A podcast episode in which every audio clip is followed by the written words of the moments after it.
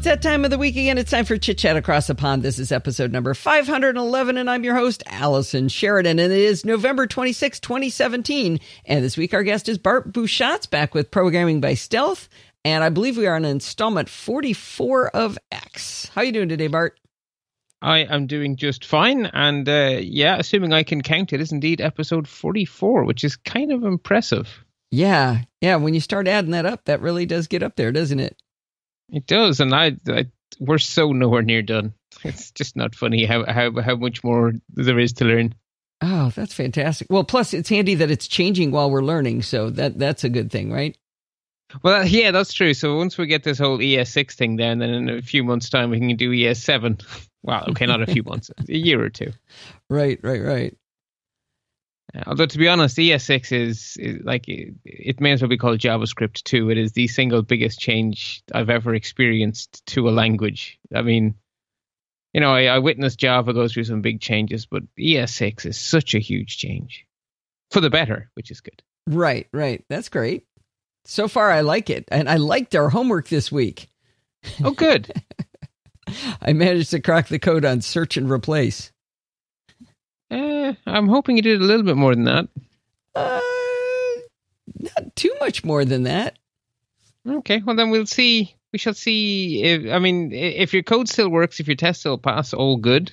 Yeah, they do. I did. I, I I don't want to throw you off your track of how you're going, but I had one spot where I thought something might be able to be a constant, and I only found one, and I didn't do it. I let. I mean, it works either with let or const, but I'm not quite sure if that's logical.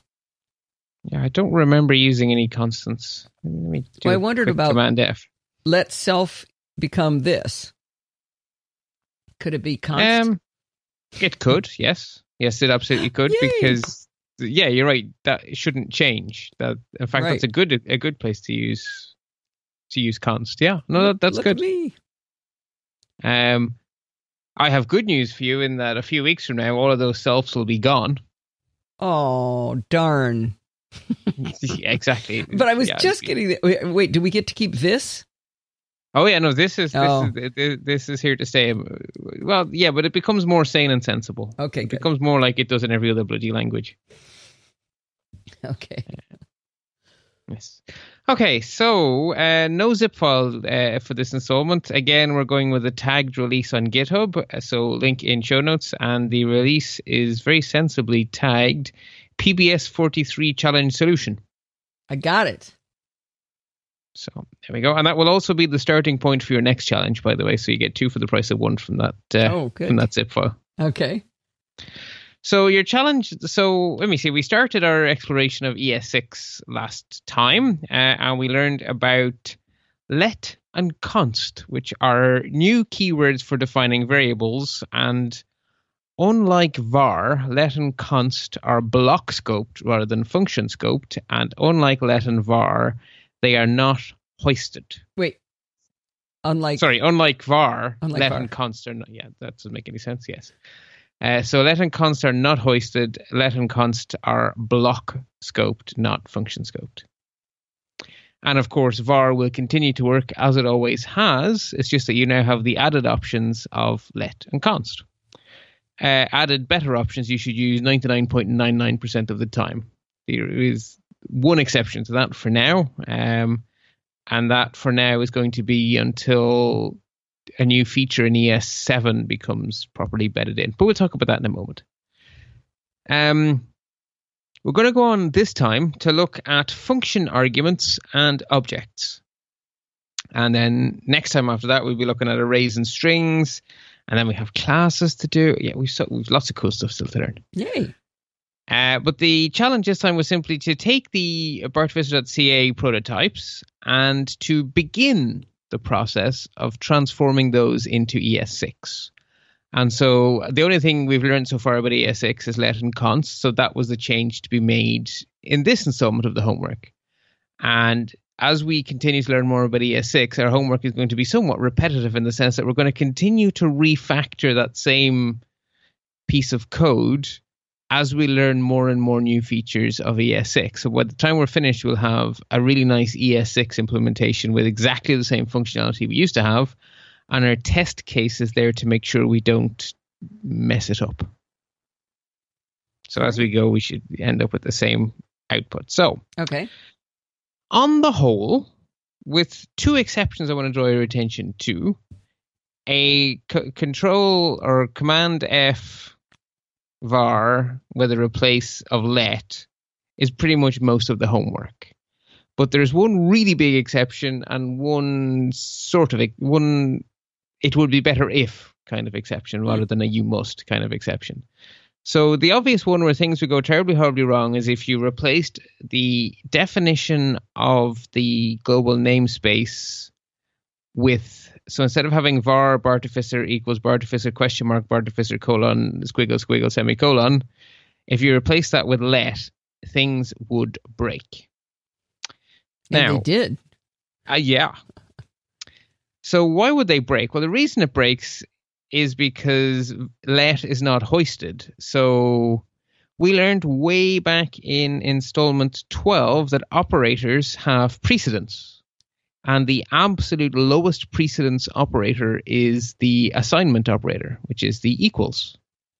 So the ternary operator happens before the assignment, which means that you're trying to use a variable bartificer before it exists, potentially, and let absolutely positively will have no truck with that kind of carry on. You are not allowed to do that with let. But of course, a var description is hoisted. So although in your code it looks like you're using one before the other, in reality you're not because the definition was actually hoisted to the top of your file. So that's why it works with var. It doesn't work with let. But actually, that's that's just a technicality. There's something much, much, much bigger going on here why why are do you remember back to why we're doing this really weird line of code? Because it's not an intuitive line of code. It's not an obvious line of code. It's why are we doing this weird thing? What's the problem to be solved? It seems it seems to me we were we were saying that uh, if you haven't named created the namespace yet you need to declare it. And if you have declared it you should don't mess with it. Right. And the reason is because we're using this one namespace across multiple apis and it needs to be possible to use multiple APIs within one file. So you should be able to have a Bartificer clock and a cellular automaton on, on the, the, one web page. Oh, okay. Yeah. Okay. And so depending on which one loads first, one of them will be the first there, so its job is to initialize the Bartificer namespace, and the other one will its job will be not to ruin it. But you don't know which is which.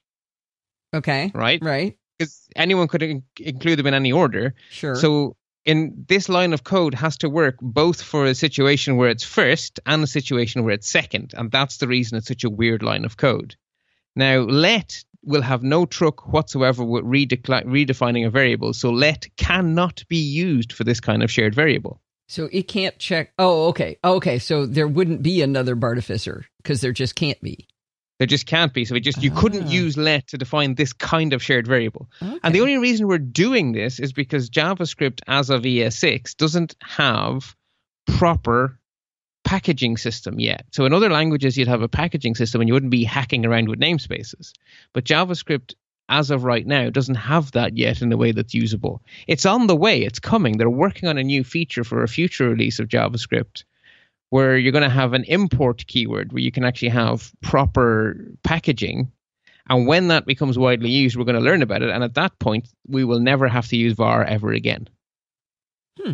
So, so we're only using var here because we're hacking around an existing limitation in JavaScript that isn't quite gone yet. It will be gone, but it isn't gone yet. Okay. So for now, that's your one var that stays. All right. Now the the second thing I want to draw your, your attention to is it's like if you had just replaced var with let here, this would work and you would have no bugs and you would have no unexpected side effects. But it would be better to be slightly more clever about it because it's generally speaking a good idea to make your scope as small as it can be, but no smaller. So you don't want stuff, you don't want a variable to have a bigger scope than it really needs to have. Okay. So to, to illustrate this point, I'm going to pick out one function, which is the function uh, bartificer.ca.automaton.prototype.step. Okay. So this function contains two sets of nested for loops, which both use x and y because they both loop through the two-dimensional grid. And because var makes everything function scoped, it's the same x and the same y that gets used twice, once for each set want. of for loops. Well, we had no choice before ES6. Okay. Right? no matter where we declare no matter where we declared x within that function it would exist for the entire function because it's function scoped but in this case so for, we want x to be that that horizontal dimension and y to be that vertical dimension and we want them to be the same x and y in order to no we'd them. like them separate no no we'd like them separate please they should only exist for the for loops they matter in the only reason we have them as function scoped in the original is because we had absolutely positively no choice I thought eh, when you went into a, a cell you needed to say, okay, I'm in the in the X dimension and now travel through well, travel across the X dimension and as you get into yep. each X dimension, then travel down Y. You're saying that's a clumsy yes. way to do it and we get to get No no no, no, no, no, no, no, no, that's fine within one set of loops. But there are two sets of loops in this function, one starting on line nine and one starting on line twenty three. Oh, you're doing another one. Okay, so what I've okay, I haven't read ahead that far. So what does the second section do? It loops through again, doing something else. So we have two, we loop through the entire grid twice using for loops that go over x and y. So we've two, we go through x twice, we go through y twice. It's we're doing it twice within one function. I forget what are we but, doing in the second time? We're oh we're changing the state in the second yeah. one. Okay. Yeah. All right. So the point is there are two sets of for loops in this function which are forced to share an x because JavaScript before ES6 gave you no choice. That's really that that's not good. It's one variable being used for two different purposes. That's not good. It would be much better if they could each have their own and with let they can each have their own. Hmm. So instead of replacing line 8 with a let, you should instead on line 9 put for let x equal 0 and then on line 23 say for let x equal 0 and then each loop will get its own x and on line 10 you say for let y equal 0 and on line 24 you say for let y equal 0 and then each of the x's and each of the y's get their hmm. own variable okay so it it works with uh without doing independent uh, x's and y's but you now have the freedom to do it a more logical way, which is different x's and y's because they're in um, the the block scoped. Yeah, we're. I was about to use the right word. I actually really like that one, but how do I know it's a different block? Oh, because it's got squiggly lines, but they're still all in the same function. Squiggly right. Brackets, so this, sorry. Yeah, so the squiggly brackets define a block, the function yeah. defines a function. So var exists across the entire function, whereas let exists within its squiggly brackets. Right. So on okay. my on my updated code sample, I have highlighted the scope of the two different x's. So the first x comes into being on line 8 and exists until line 19 when its block closes. And the second x comes into being on line 22 and continues to exist until line 27 when its block okay. closes. I like that. Okay.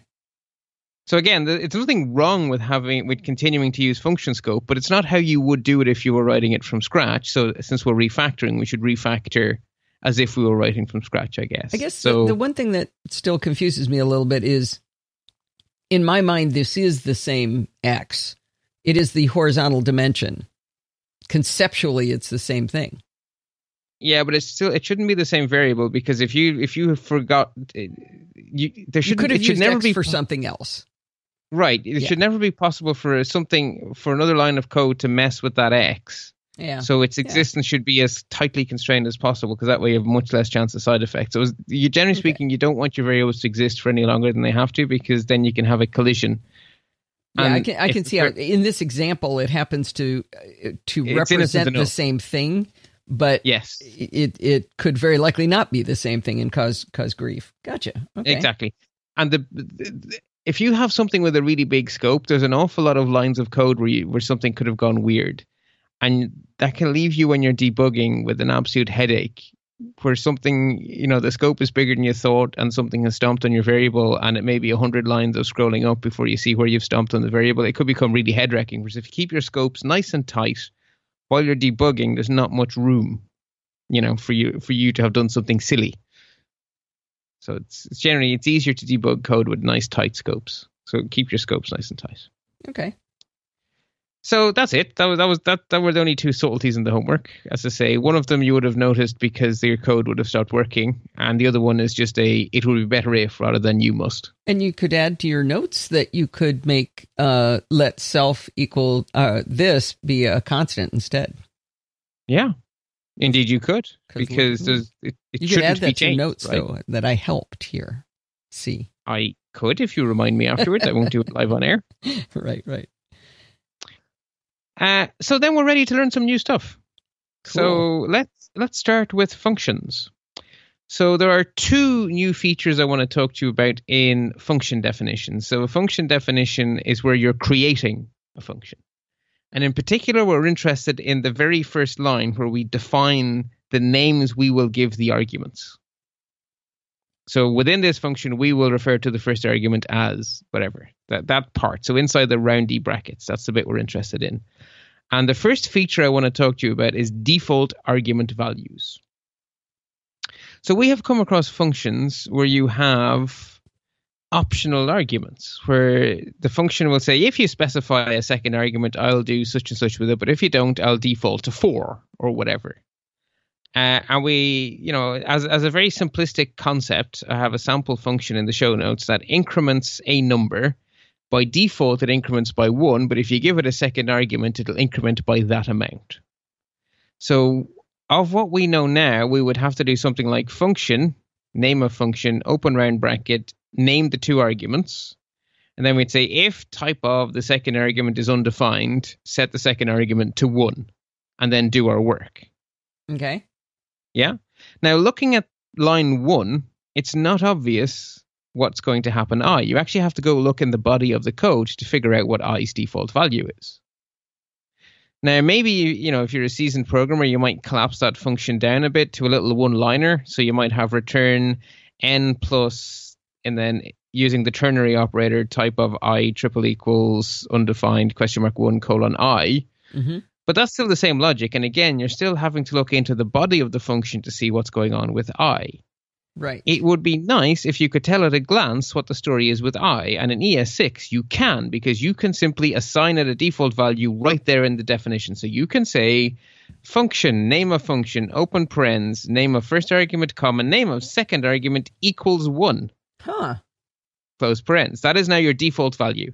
If you specify a second argument, that your value takes precedence. If you don't, then one will will be what happens. So, now your whole how- function is how do you know that obvious that's-. Yeah. How do you know that that's um that you can change I though? I mean, if I read that, a- it says I is one. Okay, but by definition, the rules of JavaScript say that is a default value you're assigning. In when you're Okay. defining a function, the value you set is a default value. I'll get used to that with practice, but instinctively, I'm like, nope, can't touch it. I is one. I get you. Yeah. Get- Okay. okay. Well, yeah, it's a default Yeah, value assignment. That's a lot cleaner. And it is much cleaner, and you can tell. So if you had a massive big function, you wouldn't have to go looking through the function. Where is it? I set the default value. It's right there. It's in that function definition, and that's what you really, really want. Hmm. You want. It's basically self-documenting code, is what that is. yeah. and that's good. So I, I really like this new feature. This is something which Jill, in particular, adores about PHP and hates about that she hasn't been able to do in JavaScript up until ES6, and now in, with ES6 she can. So that'll make her like JavaScript a little bit more. The second thing then is so-called variadic or rest arguments. Now we have met Wait, these, can- but I haven't. want to interrupt for just a second uh, Okay. to say something nice. Um, one of the things I have been angry with Bart over the years we've been doing this is his insistence on the correct phrasing and wording of things. And one of the things I've I've told him is in the background, Dorothy lets me call things anything I want to just get my question out, right? So I've been kind of I've got got two teachers, one who's being really precise and one who lets me be silly. She knows the real words, but she lets me use the wrong words. But this week I really got the value out of of your precision with the language and that is I can't look for help online unless I know what stuff is called. So yes. when when the the namespace uh, declaration failed, I looked at that and I said, "Oh, that's a ternary operator working on the namespace. I can go do search it." Now I didn't find my answer, but I knew I was searching for the right thing because I knew the language, the wording, the the phrasing of JavaScript in order to, to search for my answer. So without what you've been forcing me to do, like make it made up words like variadic, I had to go look that one up just now, by the way. Um, I am now a believer in that. I'm still going to whine and complain, but I just wanted to, at this moment in time, thank you for making me be precise. In an ideal world, right? In university, you would have a lecturer and you would have a tutor. Yeah. And the lecturer should be strict and the tutor should not. And so you have that ideal world now because I'm really persnickety about what I say on air because I'm talking to everyone. Whereas yourself, you, you know, when you're just, you know, on the elliptical or whatever talking code, it's perfectly fine to be as loosey goosey as you like because there's no rest of the class listening in. Ah, good point. Good point. And well, in fact, it's good. It's healthy. It's so being able to have both is the absolute ideal world. Yeah, so, yeah, yeah, definitely, definitely. All right. So okay, now back so, to this word you made up, variadic. well, I didn't make it up. so variadic or rest arguments. Now we have come across them, but I have not named them. Now I'm naming them because now, now as of ES6, they're a full-fledged feature of the language.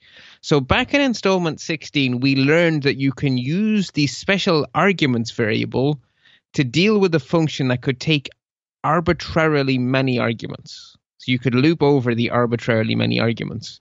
And the example we gave was a function named product, which would multiply together arbitrarily many numbers. I remember that one. And what you will see, so you see the function there is function product, nothing in the in the parens. So there are no named arguments here because we don't know how many there are, so we can't name them in early versions of JavaScript. Uh, we say if we got no arguments, return zero. Otherwise, we'll loop over the argument. So for var i equals zero, i is less than arguments cell length i plus plus, and then we multiply all of our arguments together, and then we return the answer. And then you can see that you could say product three comma four and get twelve, or product one comma two comma three comma four comma five and get 120. So you can do whatever amount of them you want, and the loop will just loop over the arguments. But again, looking on line one, that is not self-documenting code that is far from self-documenting code. It looks like it takes no arguments, but in fact it takes infinitely many. Right. That's that's that's not good.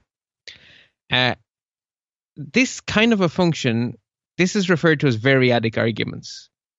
Uh, and in ES6, you get a proper way of dealing with it. If you you can name a variadic argument by prefixing the name with three dots.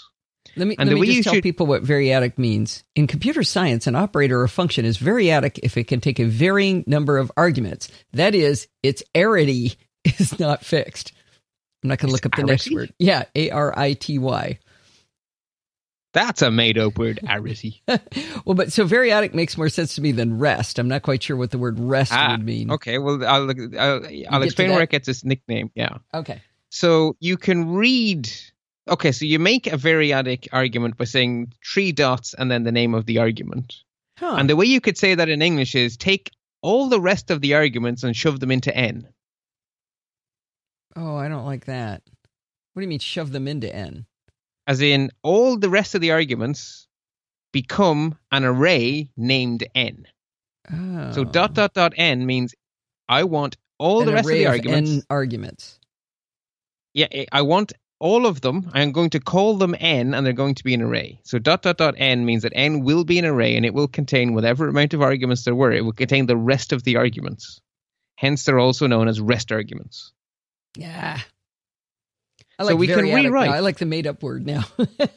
yeah, I use variadic too. I think it's it's a better word. So I actually yeah. will use the word variadic. Um, and variadic will also come across variadic in the definition of terminal commands because some terminal commands can take like the the copy command is variadic because copy any amount of source files to one destination. So that means that the source files is a variadic argument. You can copy four files, you can copy one file, you can copy whatever amount of files. So it's it's variadic. So it's a word that actually does exist elsewhere in computer science. Anyway, so in JavaScript, we have our variadic argument, so we can rename, we can rewrite our function from above. So we say function product and this time we name our argument dot dot dot one two three dot dot dot n. Okay. And now n is going to be an array, so we can say if n dot length triple equals zero, return zero. So in other words, if there were no arguments, return zero. Okay. And then we can just loop over n. So n dot for each and we can just multiply them together. So ans star equals num. Oh, no more little i plus pluses going on there. Nope. And then we just return our answer. And the output will be exactly the same. Product 3, comma 4 is still 12. Product 1, comma 2, comma 3, comma 4, comma 5 is still 120. So we have collapsed the arguments into an array named n. And we can now look at that function definition and see that it's variadic and that we will be we will be calling the arguments n. So you still that don't is, know what the function's going to do, but you know what the arguments are going to look like. Exactly. So the last function, if I look at it, it looks like it's a function that takes no arguments, which is absolute hogwash. Whereas now it looks like a function that takes arbitrarily many arguments, which is exactly what it is. Okay. So it's again self-documenting code.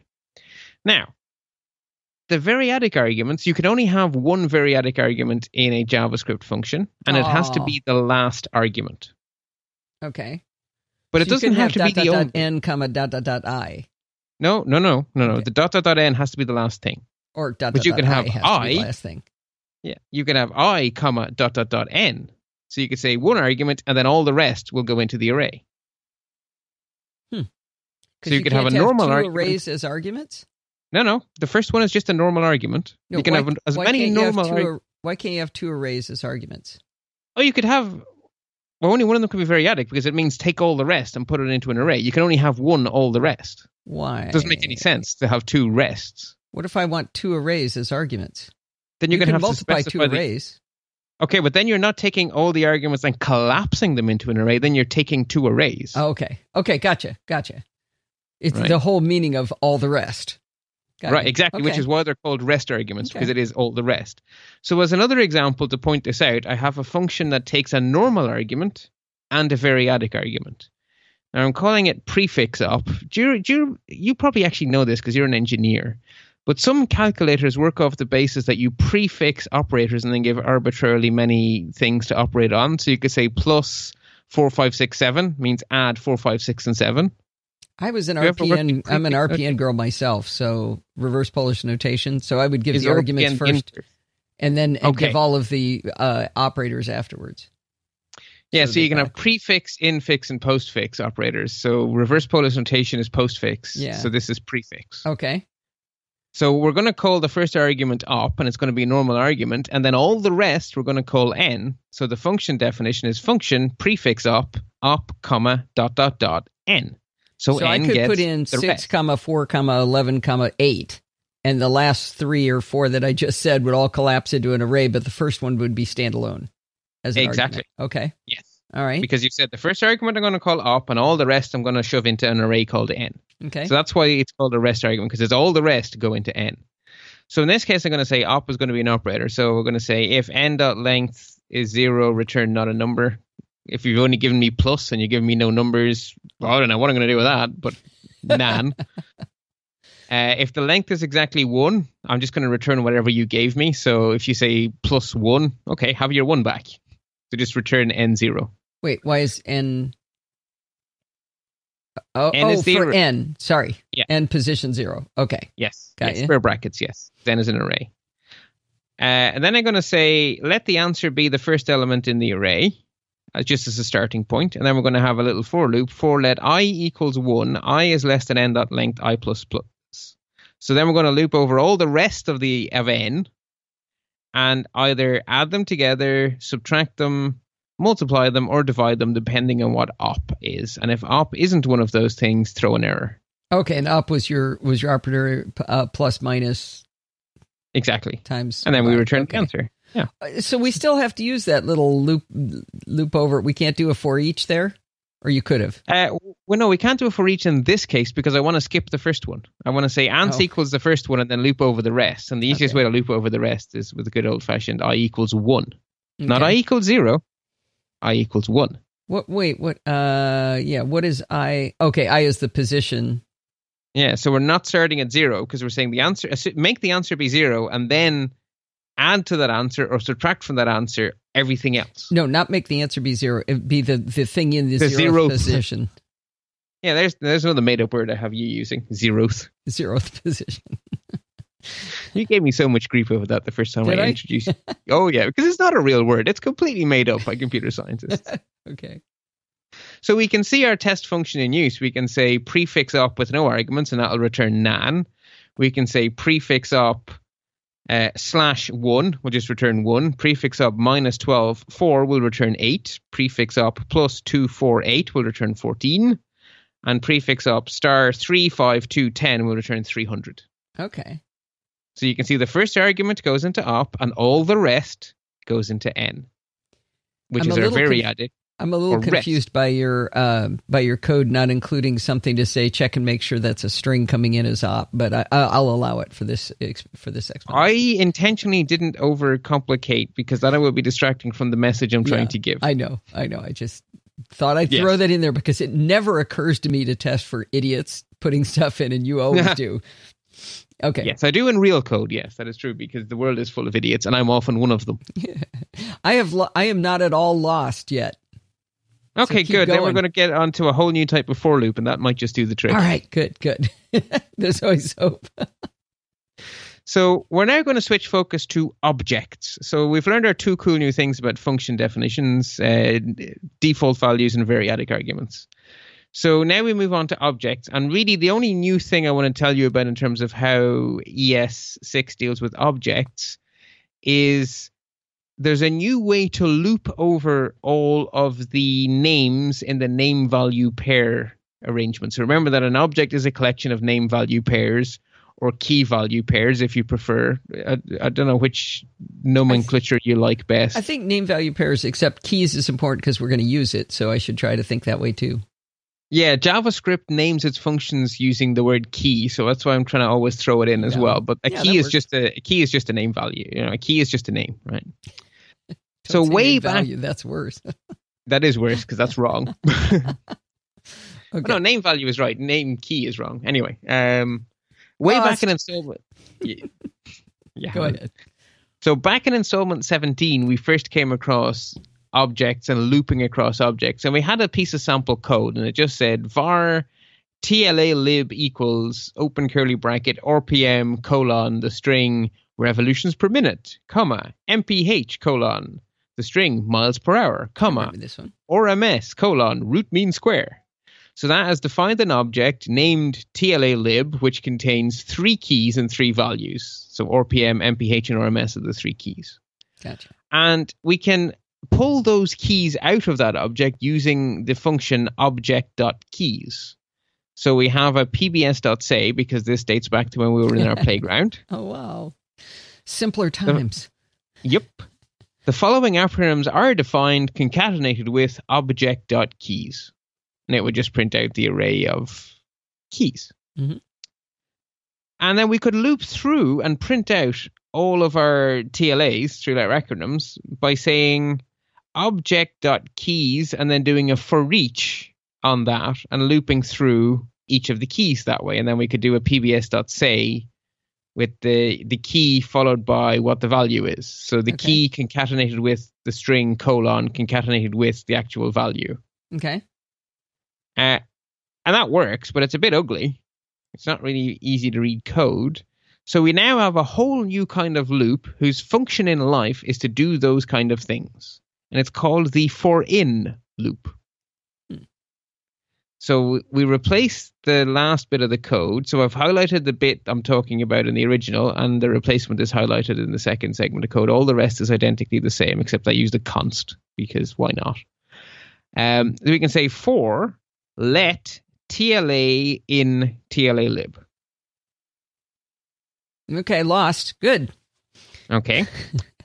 so let TLA means we are going to declare a new variable, mm-hmm. let TLA, and that variable is going to have, so in TLA lib means TLA is going to become each key in TLA lib one by one. So the loop is going to go around once for every key. The first time through the loop, TLA is going to have the value of the first key. The second time through the loop, TLA is going to have the value of the second key. The Wait, third how do, time, how do we know TLA is the key? Because that's what because it's in right? So the magic word is in. Whatever's on the left of in is the name the key gets. Whatever's on the right of in is where the keys are coming from. Any way to so the, remember that? Nope. Practice. okay. I don't like it either. It doesn't read like English. Yeah. Let TLA in TLA lib does not read like English. So TLA, beca- the thing to the left of in is the key. Mm-hmm. And the thing to the right is where the keys are coming from. So all the keys in TLA lib are going to be looped over, and we're going to call the current key TLA. So we hmm. could say let boogers in TLA lib, and then each time around, the first time it would be RPM, boogers would be RPM, then boogers would be MPH, and then boogers would be RMS. Okay. All right. But in this case, I'm calling him TLA from TLA lib. Okay. And then we can just say pbs.say TLA concatenated with colon concatenated with TLA lib key TLA. So square brackets TLA. So that's all the for in loop does, is it loops over the keys. Okay. Now, this works really this works entirely as you expect on what we call plain objects like the one above. We've just made an object, we've given it some keys and values, and the for in loop just works exactly as you'd expect. But what happens if you were to try to do a for in loop against some sort of prototyped object? Say you had made a cellular automaton. What would happen if you did a for in loop against a cellular automaton object or a for in loop against a clock object? How would for in respond? What would it do? Well, it's time to do a little bit of revision before I answer that question. So, we have talked before about the difference between instance properties and static properties.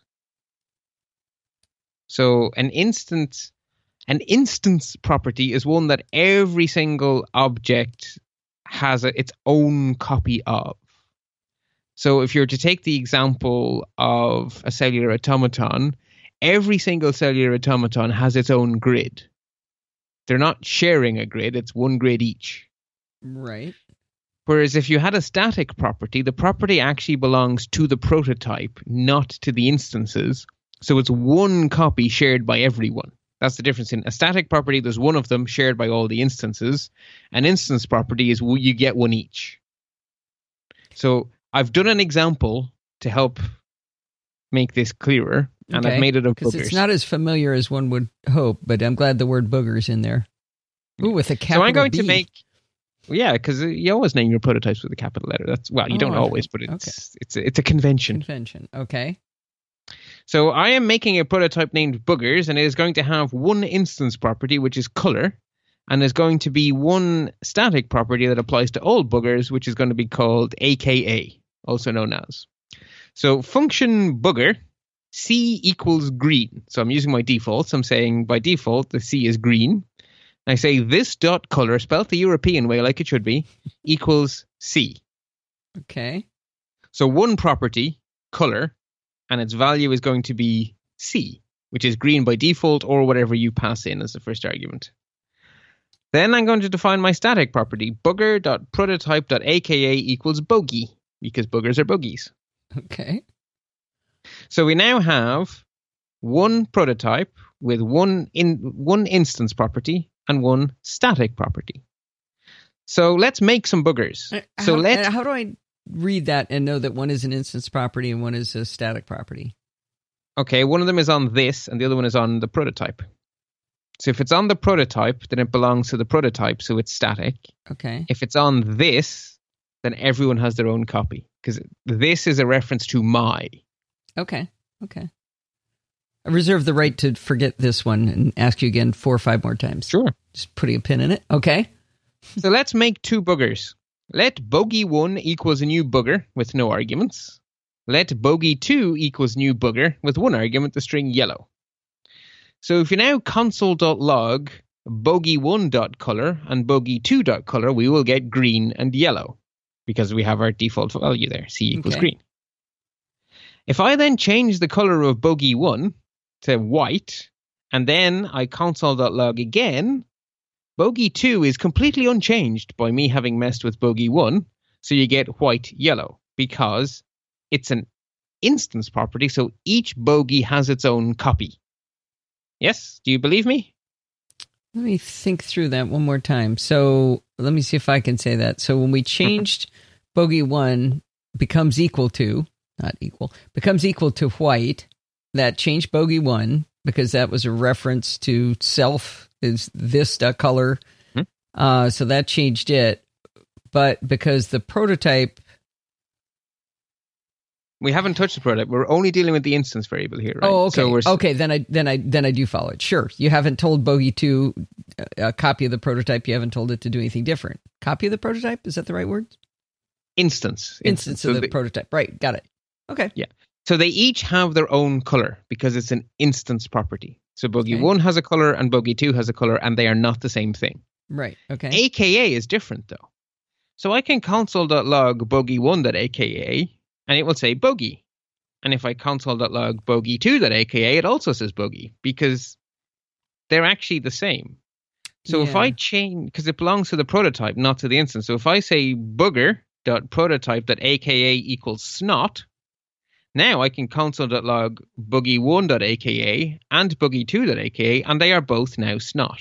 Because there's only one aka, and it belongs to the prototype. It is static. Okay. I buy it. So, what does what does for-in do with these two different types of variable? The answer is it will loop over both. So if you do a for-in loop over a bogey, or over a booger, you will get both the AKA and the color, which may be what you want, but it may not be what you want. And if it's not what you want, all is not lost because there's a there's a function called has own property, which is provided by the object prototypes, which is a system function that's just there for you to use, and it will return true if the property is static no, the uh, instance, if it has its own, right? So it's called has own property. So if it if it belongs to bogey one, then it's true, and if it belongs to the prototype, it's false. So static functions are false. Static properties are false. Instances are true. Okay, I'm. I was lost on the earlier part. Now I'm lost on this as well. Uh, are you going to walk through the for in thing so we can see what you're talking about, or not? Uh, you said it will loop over both, and I don't know what loop over both means. I've lost where the for in would even be going in this. Oh, sugar! I just sort of I made an assumption. I shouldn't have made an assumption. Um, what is it that says that makes an ass of you and me? Have you ever heard yeah. that?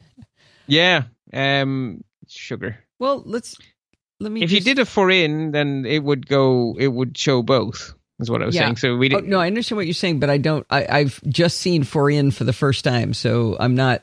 Um, where where we talked about for in here, mm-hmm. and I'm looking for where. Oh, so for TLA in TLA lib, lib uh, so you might say for that was our for key. let. So you might say for let prop in bogey one. Okay. And then if you did a pbs.say on prop, you would see two outputs. It would say color, and then it would say AKA. Okay. All right. Because color is its own color is a an instance property, so it gets looped over.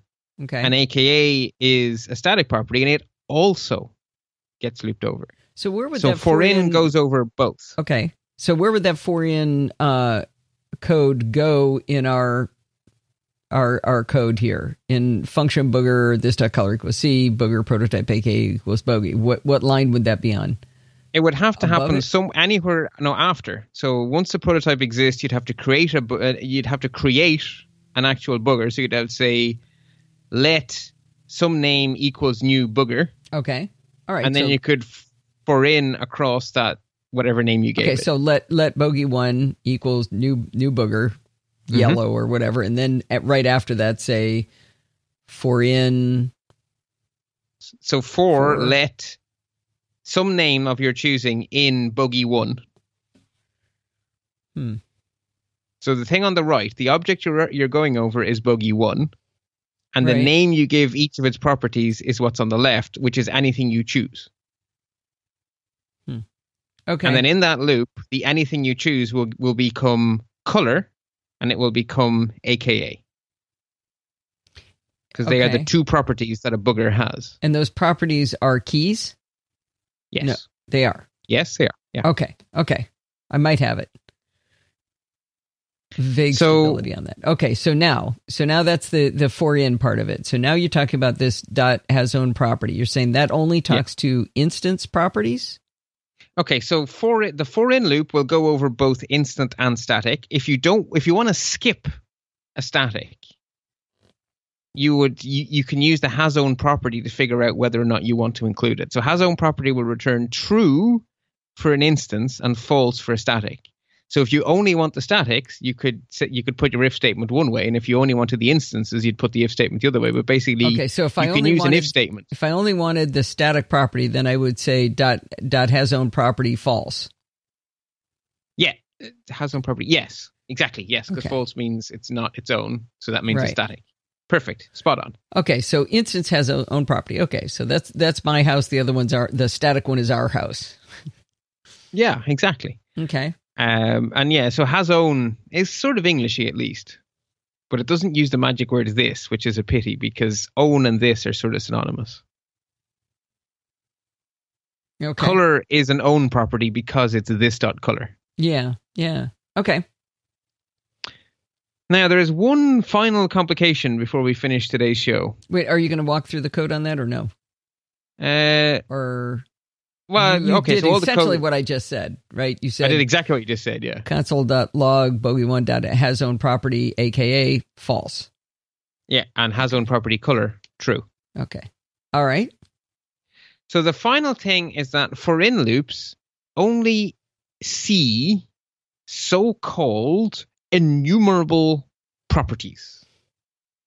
In reality, what that means is everything except for things that are part of the language. So I have told you a Wait, million let's, let's describe what enumerable is. I because I just looked it up with my trackpad, by the way. Uh, able to be counted by one to one correspondence with the set of all positive integers. Right, so but this is enumerable a different concept here. This is not oh, enumerable. Is? Yeah, this is. I'm about to define it for you because this is a whole new me- oh, enumerable boy. property. Okay, this is an enumerable. What just said. So think of it like a dwarf planet isn't a planet, an enumerable property isn't enumerable. It's oh. an enumerable property. So it's a non-enumerable? No, no, it is. It has nothing to do with the mathematical concept of enumerability you just described. Nothing. Okay. The jury will will uh, ignore the statements made by the defendant. okay. So start again. And a new okay. All properties are enumerable except for a small handful of properties that are provided by the core JavaScript language. So I have told you a million times that an array is an object. Yes? How yes. many times have I hammered that into your head? You've said that many times.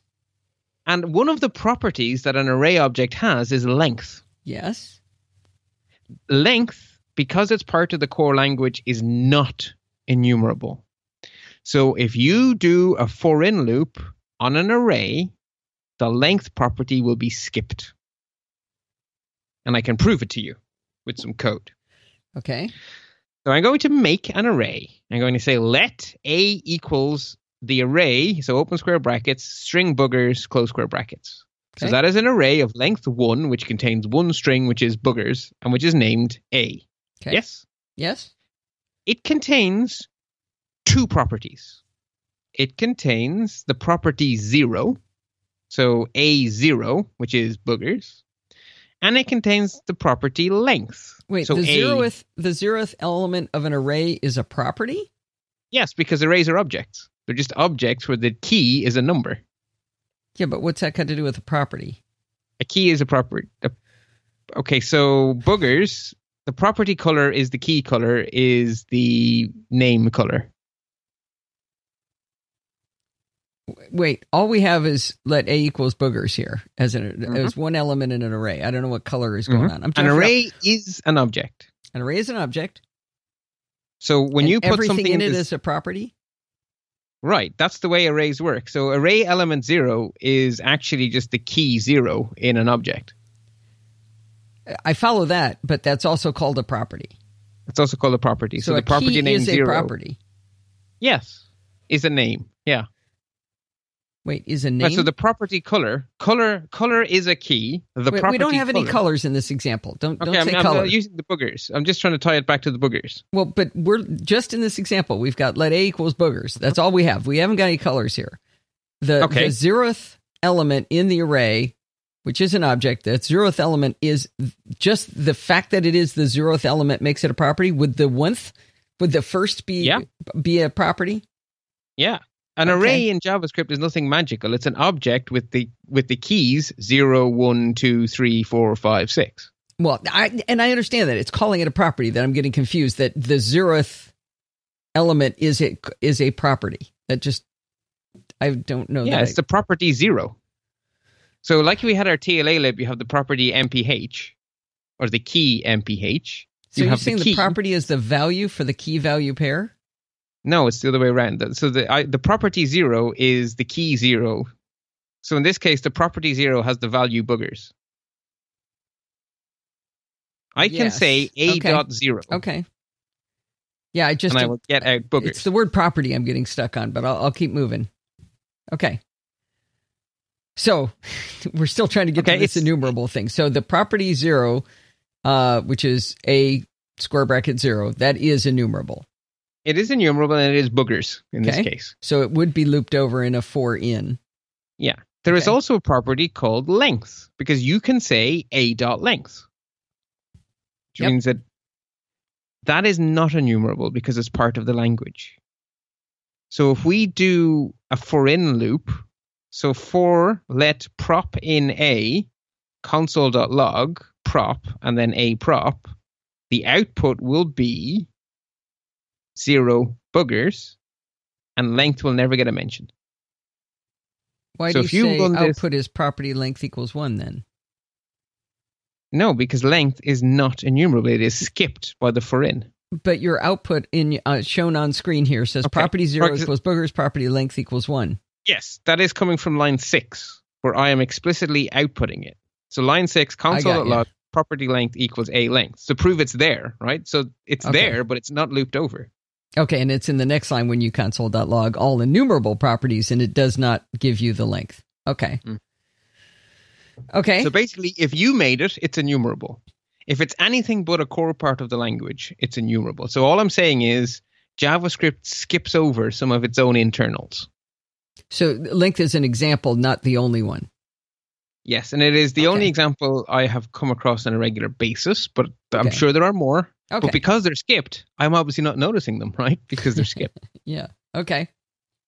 So that's it. And some people like for in loops and find them easier to read than object.keys, and some people don't. Hmm. There is no reason to write your code one way or the other other than whatever works for you. So if this if you don't like for in loops, make a mental note that they exist because if you're handed someone else's code, you're going to have to go RTFM it. but use whatever you think is most in agreement with your brain. This isn't like var and let, where let is better. This is just a if, really nice shortcut for people who don't like looping over object.keys. Okay. I will and, try to learn the new way just because that's fun to learn something new. That's why we're here, right? And there is also you one reason you may get to like let in is because let in has a cousin, which we're going to learn about next week for looping over arrays, which is let of. They're and when you get used in, to going, let in. Sorry. Yes. Let in would make sense. For in is a little harder because there's parentheses and a let and another crap in between. Yeah. Sorry. Let me say that again. So we've learned about for in, and next week when we look at arrays, we're going to learn about its cousin, which is for of. Oh. And for of is amazing and cool, and everyone loves for of. And when you get used to for ofs, you sort of by default and almost grudgingly get to like for in. That's my experience anyway. I hated for in, and then I got I fell in love with for of, and now I use both because well they're so similar to each other. It's actually kind of easier to keep the style consistent. Okay. So you may end up liking for in by default, rather than because it's actually nice. But anyway, that's for next week. All right, cool. So I struggled a bit to find the challenge for you to do because it turns out that our entire CA prototypes there's no actual re- reason to use variadic arguments, oh. default parameters, or uh, for in loops. Oh no! So the, I looked. I couldn't find a reason to use any of them in the code, so I couldn't give what I was hoping to give as the homework. So I've had to improvise. Your homework is to update the test suite so that it uses let and const, and there's quite a few consts that you should be using in that. Oh, okay. There's only uh, Let's uh, Let's and Const. Well, there might be other stuff. I've, actually, no. Let me not prejudice it. Apologies. There actually are opportunities for the other stuff. So there are the some loops. Suite. There are some loops in the te- in the test suite. There are yes. Okay. Sorry, I should have said. Yeah, that's why I chose the test suite. So in the test suite, you get to exercise both what you learned last time and what you learned this time. Whereas in the actual real code, you wouldn't, which is why you're updating the test suite this time. I see. I see. Okay, cool. So that's where we stand. And next time we get to look at arrays and we get to look at strings. And while the array stuff is cool, the string stuff will blow your mind. Really? Oh, good. Good. Okay. How fed up are you with having to concatenate strings? I'm not a fan. Right. If you it's look a typo at like opportunity the, though, so that's nice. Oh yeah. So even if you just look up, say, the very, very last example on the page, line eleven, that is bloody horrible. yeah. The string star space concatenated with prop concatenated with the string colon space concatenated with a square brackets prop. That's horrible code. Say goodbye.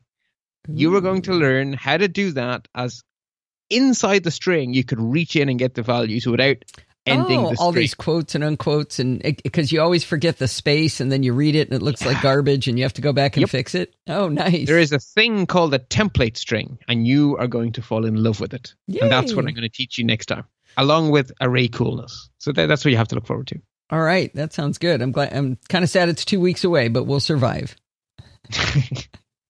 the other good news is right. We're not even we're not even near halfway of the cool new stuff in ES6. I was I was doing a little note to self on all the things I have to remember not to forget, hmm and it, there's quite a few. It is such a big change to the language. It's it's great. All right. Awesome. Okay. Well, uh, we will uh, talk to you again in two weeks. I think this homework sounds doable. I bet I can break some stuff though, so that'll be good. I did. I was kind of disappointed that I only broke one thing with that that var nonsense in the uh, namespace. So You, you've a bit more opportunity for mayhem here. I love it. I love it. All So right, have Bart. fun. All right. And until next time, happy computing. I hope you enjoyed this episode of Chit Chat Across the Pond. This show is not supported by ads, it's supported by you. If you learn from the show, or even if you're just merely entertained by the shows, please consider supporting the show. If you go to podfeet.com, there's a big red button in the top banner that says Support the Show. If you click it, that will reveal to you several ways to contribute. You can pledge a monthly amount using Patreon. You can use the Amazon affiliate link for your country. You can make a one time donation using PayPal, or you can record a listener review, which is an awesome way to contribute. You can always chat directly with me via Twitter at Podfeet or email me at allison at podfeet.com. You can join the conversation in Facebook by going to podfeet.com slash Facebook or on Google Plus at podfeet.com slash Google Plus. Thanks for listening and stay subscribed.